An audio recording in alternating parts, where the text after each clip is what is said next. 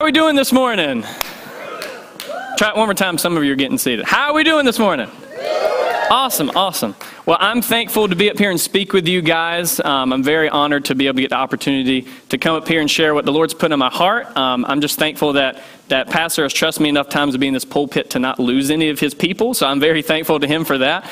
Um, and and it's awesome that that you know Marianne got the, the clear to go and and and have time with her family. And so can we just give honor to the Lord for what He's doing in their lives? That she's able to spend time with them. That's so so critical. Um, I'm Pastor Jonathan, and I want to share with you guys what the Lord's put in my heart, and it's called Model the Mission. Okay? I want you to say, Model the Mission. Model the mission. So, to set up some context, I want to ask you a question. Have you ever been in a situation where you don't know what to do like maybe it's the first time you've done something, or maybe there's a role you're taking. You're like, I don't know what to do. I hope that someone teaches me, right? So um, I just came up with some examples. Um, so maybe the first time you drove. Maybe how many of you had like a really bad experience the first time you learned how to drive? Everybody in Raleigh's a perfect driver. Okay, great. Good to hear. I haven't experienced that. Not that you guys are bad drivers, but. um, so the first time that I learned how to drive, I was super nervous, right? Maybe for some of you, you went to an abandoned parking lot with your parents, and for the first time, you know, coming out of that preteen, teenager years, you go from all these years in the back seat or in the passenger to they allow you to go around the car, right, and get behind the driver's seat, right? You're in this, this foreign seat, the same vehicle, but you've never been in this position, right? And for some reason, your parents give you the authority to drive this one ton metal death trap, right? And so you get behind the wheel and you, you look at these, these pedals down at the floor, you look at the gear shift. For you that don't know, you look at the letters and it spells out Prindle, and you're like, what does that mean? And you soon learn that, that they each have their own function, right? Um, and so as a driver, like when you first get into that, you're like, you don't know what to do, right? Um, maybe uh, for the first time you went into the workforce, right? Maybe for some of you, can remember the first time you landed a job, right? Um, whether that was out of your, your own fruition or your parents were like, you got to get out of this house and do something with your life, right? Um, so maybe uh, for me, you know, I, I started waiting tables at, a, at an early age, and, and that taught me a lot about people, right? But at the same time, like I was making money for the first time, and I literally was like, these people are coming in to pay for their food and then if I bring them the food, they pay me too. Like they give me tips. Like I just, I couldn't understand it, right? Like I was learning these things, right? I was like, I have to listen to somebody that's not my parents. Like someone in authority is giving me commands, right? So I had to learn in this role. And maybe for some of you more recently, or maybe, uh, maybe you re- recollect this better in your mind, but when you first go into the real world, right? Like uh, a lot of people like say adulting, right? So we go into the real world and we try to figure out how to do this thing called life on our own, right? And maybe you're like, well, if I own all these things, why do I have to pay, pay taxes on them, right? Like, uh, is this Roth IRA person? Is that an important person? Or should, do I need to know who that is, right? These naive questions and things that we, we might have as, as a person who's just going off into the unknown, right? And obviously, these naive things we, we learn, and right? And, and in these roles, we learn that, okay, maybe as a 16 year old, you learn how to drive, right? And then you have all this power and authority, and maybe eventually your parents aren't with you, right? You have the ability to go up and down the road at 90 miles an hour and practice your Fast and Furious Tokyo drift moves, right? You have the ability to drive like a maniac, but the purpose of driving, the purpose of that vehicle is to get you from point A to B, right? Right? Amen? There's some people who don't understand that on the road, and I learned that a lot here in Raleigh, right? Um, as you go into the workforce, right? You can go in and you can learn how to, you know, take more shifts and make all this money. And, you know, you have the ability to take all that money and pour it into things that, that don't matter. You know, I could have just blown all my money on video games and musical equipment and just eating out all the time, right? But the point of a job is not for you to just have everything you want, but for it to provide for your needs and then whatever you have left over for your wants, right? As an adult, eh, you're not, and I think there's a lot of pressure for a lot of upcoming college students who graduate, right? They're like, they think they have to have everything together. And in a, in a time where we're just so drowned by information, but needing knowledge, you understand what I'm saying? Like, we need the application of knowledge, but there's all this information that just spans around. And so, as a young adult, we probably think, like, I need to get it together. Right? But that's not what adulting is about. When you go into the real world as an adult, it's not about having everything figured out and thinking how you're going to, going to support yourself six decades from now, right? That's a lot of pressure. It's about you going out on your own and learning how to become an independent person and discovering who you are, right? And so, why do I bring these things up? Each one of these roles have a purpose, and we've all dealt with, with this in one way or another. And I just want to, to ask you, what do you believe is the purpose as a contributor into the kingdom of God? As a, as a follower of Christ, what is the purpose of that? For some of you, you may be new believers. You maybe you come into this and you're spiritually young, right? You're come even no matter what your physical age is. Some of you, you're, you're a veteran you're a veteran Christian, right? You've been doing this thing for a long time. You've started on like every area of ministry you can. But but sometimes if we come into something new, or if we've done something for a long time, we can lose the purpose of it, right? For a lot of people in Raleigh, they understand that and how to drive a car, but they've lost the purpose because they'd rather scroll on social media and drive at the same time, right? So they've been doing it a long time, but they miss the purpose. It's from getting from point A to point B, not how to entertain yourself in your 20 minute commute, right? And so I say that because I think sometimes it's good to come back to the basics of what it means for us to model the mission, right? And we're going to dive into that. But before we do, I just want to say a word of prayer before we go into the scripture. God, we thank you for this morning, and Lord, we thank you that, that we continue to model the mission of what you set up, Lord, for, for your disciples and your followers so long ago. And we just pray that, that we can really get a grasp of what it is that we do, regardless of whether we're a new believer or a veteran Christian, that God, that we can truly grasp what it is, the mission that we are here to do. God, not as consumers. God, we don't come here to just consume everything in front of us as far as worship or the sermon and then just go back to our lives. But God, we are contributors into the kingdom of God. And we just pray, the Lord, that we see ourselves as such with authority and power given by you. We pray these things in your name.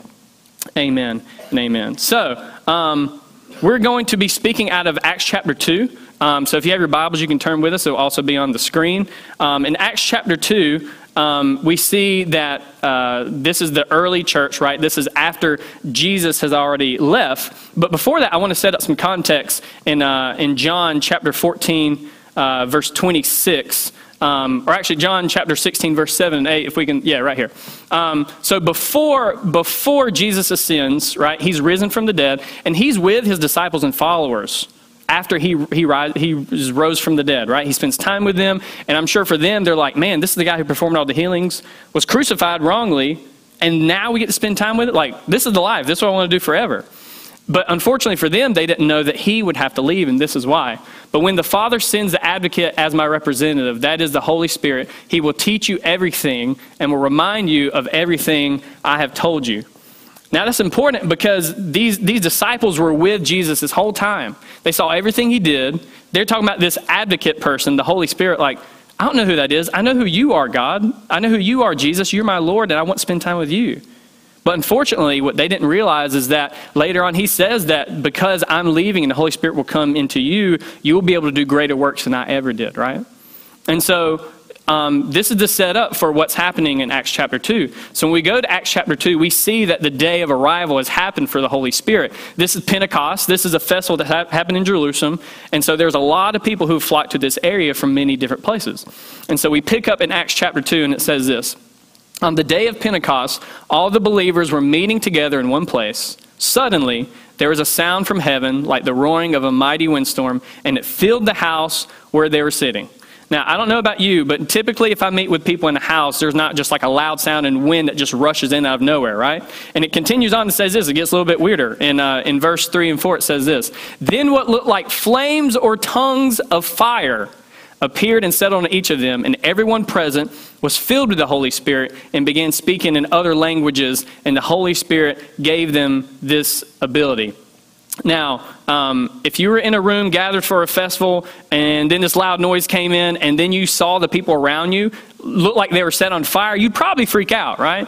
And so as we read this, like, this is crazy for us to think about. But imagine how much crazier it was for them. It's not like we sometimes read in Scripture, you know, from, from a, a, a, a hindsight of 2020, right? And so sometimes we read in the Scripture like, oh man, that's crazy that happened. As if like they kind of knew it was going to happen just because they're woven to the story. But the disciples didn't know this was going to happen, right? They were, they were probably as taken back as, as we were. And so, um, and so it continues on. So in this first part of chapter 2, we, we learn that the Holy Spirit comes into his people. This is the first time that the Lord takes his spirit and literally indwells his people.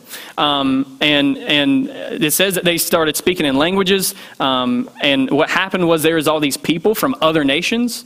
And they like, what's that loud sound? There's fire up in that room. What's going on? So all these people come around and they see what's going on. And disciples come down and they're speaking in the native tongue of these people that are foreigners. And this, of course, you're going to have critics everywhere you go throughout Scripture. And this critic comes by and he's like, nah, that's not real. They're just drunk. And of course, Peter has put him in his place. In verse uh, 14, he puts him in his place when he says this um, uh, Peter stepped forward with the 11 other apostles, shouted to the crowd, Listen carefully, all you fellow Jews and residents of Jerusalem. Make no mistake about this. These people are not drunk as some of you are assuming. Nine o'clock in the morning is much too early for that, right? And so, so even he put it in his place, and he's like, "Come on, bro! Like I know that maybe these some of these people are messed up, but this is it's nine o'clock in the morning." And and he's just trying to to shut down these people who want to say that this is fake, right? I mean, imagine if you had a bunch of people in an upper room. I mean, really, like in your real life, you had all these people in an, in an upper room. They come down, start speaking this language you've never heard, right? They've never done that before I mean, I think some of us might think they're a little crazy, right? Um, and so they come down, they start speaking these languages, and then uh, Peter comes down to all the people who, who had come around, right? And he starts preaching this message to these people. Like, this is not this is not fake. This is genuine. The Lord told us about what was going to happen, right? And he even says um, in, in verse 22, he continues, he says, People of Israel, listen. God publicly endorsed Jesus the Nazarene by doing powerful miracles, wonders, and signs through him, as you well know. But God knew what would happen, and his prearranged plan was carried out when Jesus was betrayed. With the help of the lawless Gentiles, you nailed him to the cross and killed him. But God released him from the horrors of death and raised him back to life, for death could not keep him in its grip. And so, for all these people that are coming forth, maybe they're from other nations, maybe they're from other beliefs, and they're like, well, I don't believe in this God, but I mean, they are speaking my language and I don't know what's going on, so maybe I should listen. And so he continues on. He even quotes David from Old Testament, talking about how the, whole, the Holy One would not rot into the grave. It says that, um, it says that in, in Psalms, right? He, he goes on to, to speak about uh, things that were prophesied, right? And so he's like, this is the one, this is the risen Savior that we follow. And so he continues to preach this message. It convicts their hearts, it says, and then it, it, it ends, it ends with this. He, he says, the people say, um, What do we do now? Like, if this is the case, if this is the person we follow, and I'm following this guy, like, what should we do? And so Peter instructs by saying this Peter replied, Each of you must repent of your sins and turn to God and be baptized in the name of Jesus Christ for the forgiveness of your sins. Then you will receive the gift of the Holy Spirit. This promise is to you, your children, and those far away, all who have been called by the Lord God. And that's, that's, that's crazy, right? You have all of these people in front of you who maybe have never believed in, in who, who God is, right? And all these people come up and they listen and they're being convicted. Not because of, of, of, what Peter's saying. Obviously, he's an authoritative person, but because Holy Spirit is, is making a move, right? When we come into this place, we believe Holy Spirit is making a move in, in our hearts. As believers, he's already indwelling, but he's also moving at the same time, and we got to make sure we're listening to that voice. And so, to conclude, um, it, it, gives us an idea of what the modern church is, right? So, um, in Acts chapter 2, we see that this model is what we continue today. So, to, to, to, close out this, this chapter, it says, Then Peter continued preaching for a long time, strongly urging his listeners, Save yourselves from this crooked generation. Those who believed what Peter said were baptized and added to the church that day, about 3,000 in all. In one day, could you imagine 3,000 people flooding this place? Like, we'd have to do like seven services. That would be awesome, right? Um, it, it's crazy that he was able to reach that many people that day, but it wasn't just because of him, it's because the Holy Spirit indwelled in him, right? And then, and then lastly, it says in verse 44 through 47 And all the believers met together in one place and shared everything they had. They sold their property, possessions, and shared money with those in need. They worshiped together at the temple each day, met in homes for the Lord's Supper, and shared their meals with great joy and generosity, all while praising God, enjoying the goodwill of the people. And each day the Lord added to their fellowship those who were being saved. Now, I read all that. I know that's a lot of scripture and a lot to take in, but what we just saw was the literal manifestation of Holy Spirit in his people right? In Old Testament, we see God appear as, as a pillar of fire, uh, fire in the bush. He appears on a mountain, right? But he has never been dwell. He's never dwelled within his people. So we see all of these people, all these giants of faith, right? David, Moses, Noah, all these people that we look up to, right? That come before this particular verse, this chapter. And even though they have done so many things with God, from this point on, things are so drastically different. God was with his people in the Old Testament. Jesus came to be among his people, but then after this, when Jesus left, this Holy Spirit indwelled in his people, right? So I tell you all this stuff, and you're like, well, why is that important? Why does that matter how we know how the early church began? It's important because what began then is what we continue today, right? And so I just want to, to encourage you, like, when, when Jesus came, when, he, when he, he completely did away with the power of sin, he did not say, okay, I'm going to come down and just completely wipe this out. You guys are free to do what you, what you want, right? He didn't do that. He gave power to Peter, his disciples, and it spread, right, to Judea, to Samaria, and to the ends of the earth, right? And so I don't want any of you to think like we're plan B. Like Jesus came, it kind of worked out, but then he kind of had to leave, and we're kind of the backup plan, right? No, we are plan A.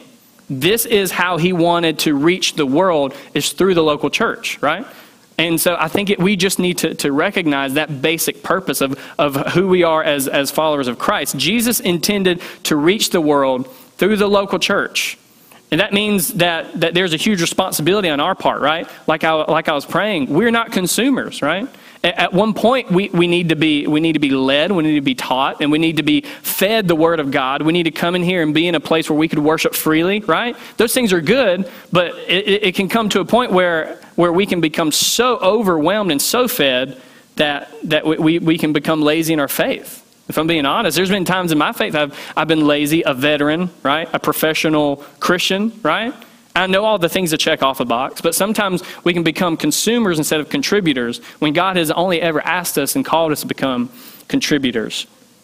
And so at one time he, in, he inhabited the temple, right? A physical place. Now he inhabits the temple that is our body. we think about the mission of North Park. Do any of you know what the mission of North Park is? If I was to say one, two, three, could everybody say it? Can I do that? All right, we're going to try it. Ready? The mission of North Park is one, two, three. Yes, all right. Awesome, awesome. We exist to build lifelong followers of Jesus, right? And this is not something that North Park just like came out of like magically, like we just completely created this. This is the calling of Matthew um, when, when he calls his disciples to go and make disciples of many other nations, right? This is, this is our calling, right? Uh, we just put it in our context. And so reaching lost people for Christ that's only half the battle. We also have to, to help them sustain that life that they have in Christ.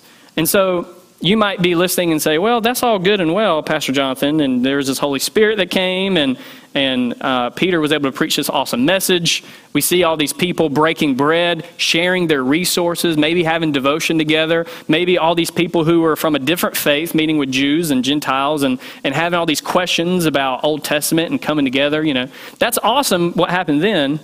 But that's, that's not who I am today, right? I don't have that power and authority, right? Wrong. Absolutely wrong. What happened then is a continuation that still happens today because the Holy Spirit indwells in us like no other generation before. And so you may ask, okay, well, I understand that and understand the why, but like how how do I interact with Holy Spirit? I think sometimes we can think of when it comes to Christianity, we think of Holy Spirit as like the guy on the sideline, right?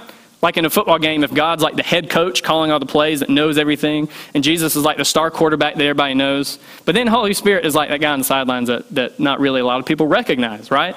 I think sometimes it can feel that way because we don't understand and know the role of the Holy Spirit. But, but if we're believers and have accepted Christ as our Savior, we have to understand that He indwells in us and He gives us power to do the exact same thing that Peter did in Acts chapter 2.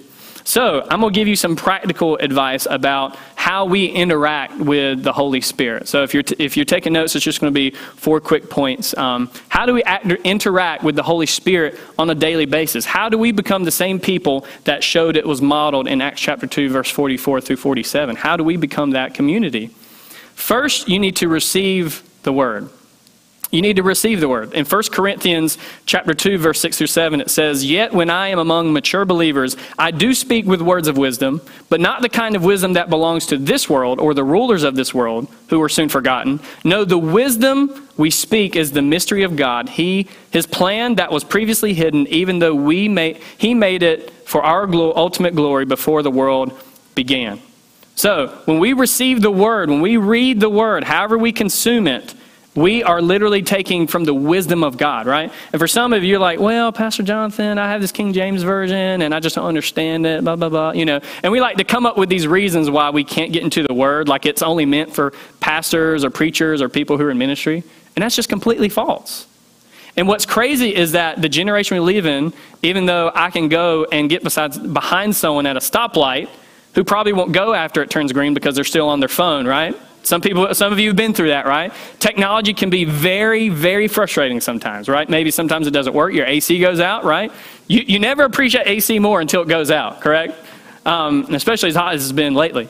But the good thing about the, the time we live in is about technology is that there's so many ways to consume the word and, and get and, and make consistent regular deposits into our mind and into our heart right? Some of you listen to, to audiobooks and some of you listen to, to podcasts or maybe you're reading leadership stuff or maybe you're watching sermons. And in all those ways are ways that weren't possible to get the word into your spirit right? I'm not saying that those ways are more important than the word but if we are to receive the word and do what 1 corinthians tells us to do we are to regularly deposit that in our life if we were to think about the word and think about the world, it's very simple.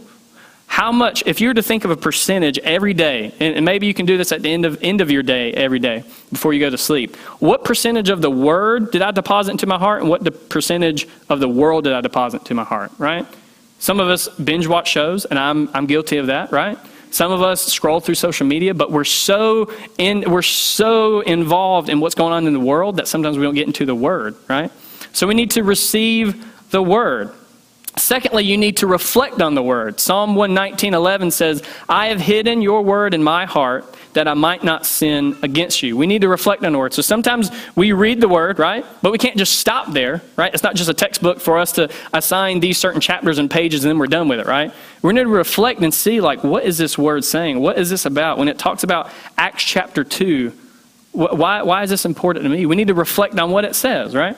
Thirdly, and this is the this is the um, th- this is the job of the Holy Spirit, right? So this is where the Holy Spirit comes in. You say, how do we interact with the Holy Spirit? This this is this is one crucial job of the Holy Spirit. We are to respond to the Word. And in Hebrews chapter 3, verse 7 through 9, it says this this is why the Holy Spirit says, Today, when you hear his voice, don't harden your hearts as Israel did when they rebelled. When they tested me in the wilderness, there your ancestors tested and tried my patience, even though they saw my miracles for 40 years. Now, obviously, it's talking about the Israelites as they traveled through the wilderness. They were, man, they were so blessed and so provided for. Could you imagine being in the wilderness, like almost being hopeless, and then all of this stuff just rains down from heaven and you have food? Like it's just there? And then somehow they are able to grumble and complain through that, and they wandered through the desert for, for 40 years. And so he's saying, like, don't be like those people. Don't be so easy to just discount what I'm trying to bring up to your mind and your heart. So the, the responsibility of the Holy Spirit when we receive the word, right, when we reflect on what the word says, the Holy Spirit's going to bring up out of us and remind us these, these things, right? Um, and, and so, for example, in Proverbs 15.1, it says, a soft answer turns away wrath but a harsh word stirs up anger. So in that moment, and you could go through so many examples, right? In this in this certain text, we can see that if we approach somebody with a soft answer, regardless of how belligerent they're being, that we can get we can get some type of leeway. And if not, that's on them and not on us, right? And there's so many different examples about revenge and peace and faith and, and guilt and all these things that teach us. And if we're to put them into our spirit, it's the Holy Spirit's job to recall that in our spirit. Does that make sense? And so we read it's very simple. We read this word, we reflect on what it says, and when that moment comes for us not to cuss out the person in traffic, he brings to our spirit like, "Oh, he brings a word to our spirit that calms us down and says, okay, a soft answer is what's required. Maybe no answer at all sometimes, you know. Maybe it's just best to keep it in because if we bring some harshness into it, what it's going to it's going to bring that, that wrath and that anger. And so we need to respond to the word. And I, I, I think that that's, that's super um, that's super important for us to do is, is to respond because when the Holy Spirit recalls that word up inside of us, when he when he brings that word out that we've been studying, right? We need we need to take that because sometimes you know we we go through the word, we reflect, we have the Holy Spirit recall this thing in our spirit, but sometimes we have a hard we have a hard time responding to what He has to say. Maybe you've been in your office workspace or maybe at school or wherever you may be, and, and, and maybe you're in line behind someone at the cash register and you just feel like this, this tug on you. Um, we had a speaker um, a couple weeks ago call it the nudge, right? And so maybe you have this nudge that says, hey, go pay for this person. You don't know their financial circumstance. It might be socially awkward. but go pay for this person. It's going to bless them. And you, at that moment, you have the option to either respond to what Holy Spirit's saying or not. And I think sometimes we get so much in our head and just think, oh, well, that's just a weird thought that I'm having. And just kind of discount it as like a battle in our mind, right? Like, I don't want to do that. I don't want to make this weird. There's all these people around me. Like, he can, he, he can, he can purchase his own food, right? But I think so many times, because we aren't going to be able to see the outcome of what's going to happen, we get so fearful and, and anxious that we don't go through with what the, the Lord is telling us to do. And how much different is that than the Israelites who, wasn't li- who weren't listening to the Lord, right? And so in these moments, there are so many different examples that, that we don't have time to go through, but there's so many examples of how we can approach peace, how can we, we can approach our marriage, how we can approach our finances when it feels like they're just being stretched way too thin, right? There's these times where the Holy Spirit is going to bring up in you words that you read in His Word, and it's going to make that situation so much better than we try on our own. How many of you you've tried to, to face a situation on your own and you ended up making it worse?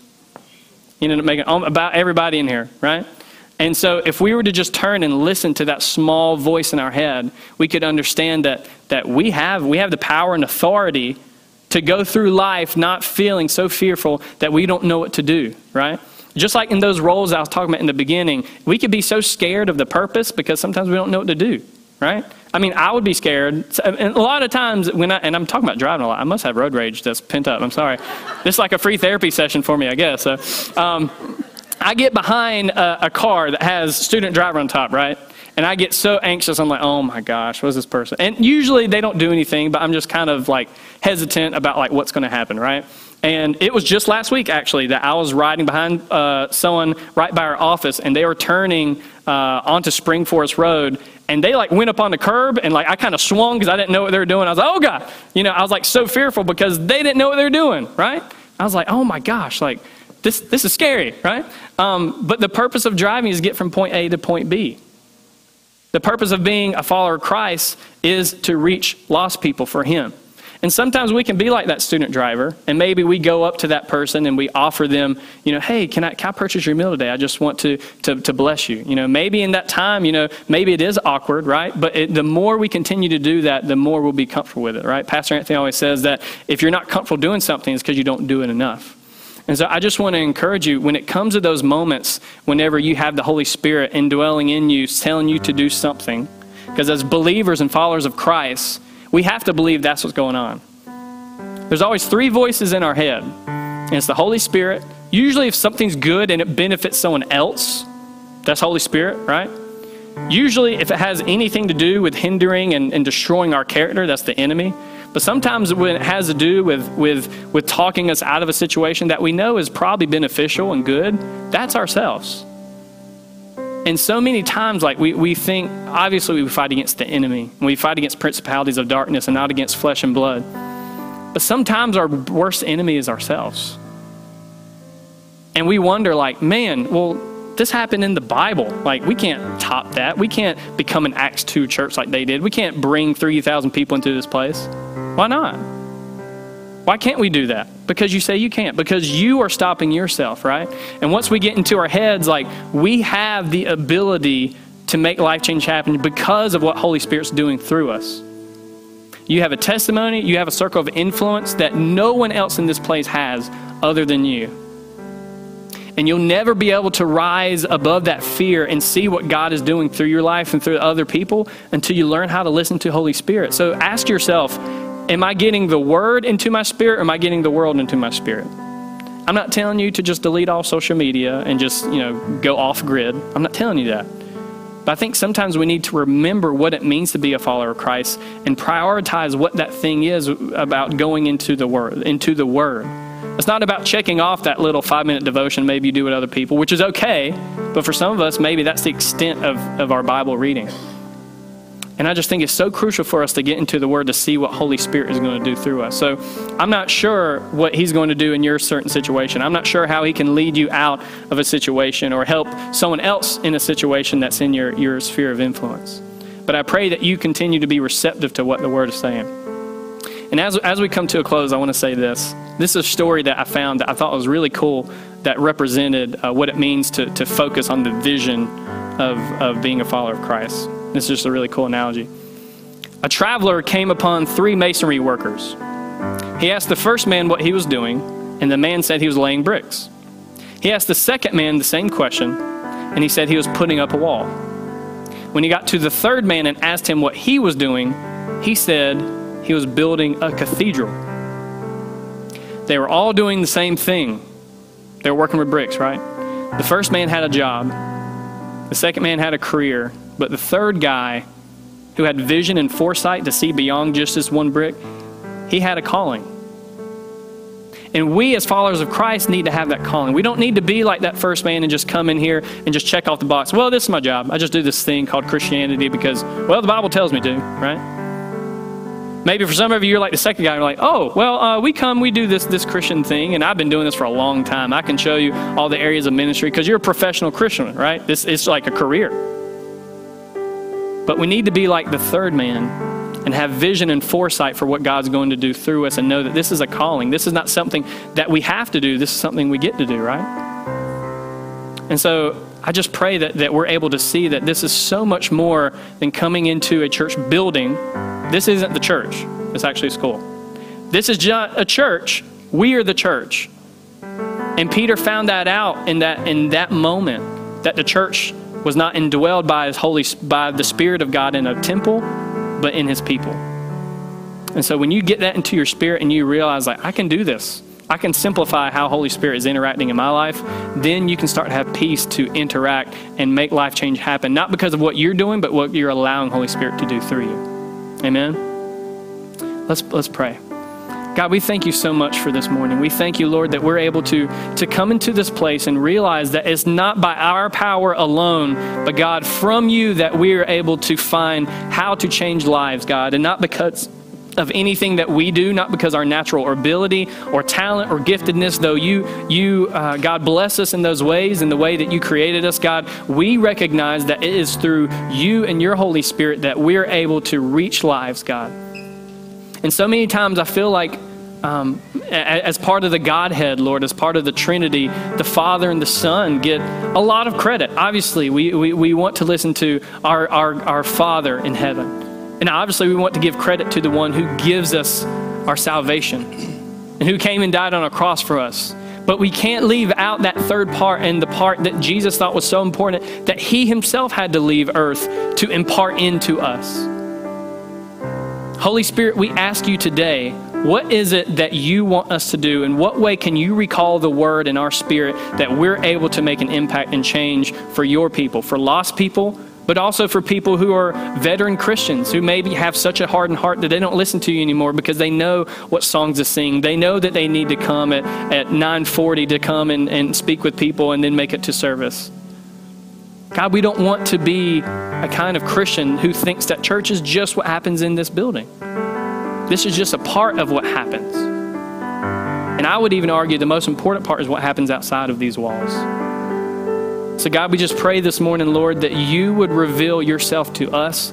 That, God, through your word, that it wouldn't be confusing, but, God, it could be clarified. That, Lord, we'd want to take advantage of the resources at our disposal, God, through, through messages, through audio books, Lord, through podcasts, and all these things that can literally simplify what your word says. And then eventually we can get to the point where we can read it on our own. And that's okay. But, God, what's not okay is for us to completely ignore what your word says because we don't understand it.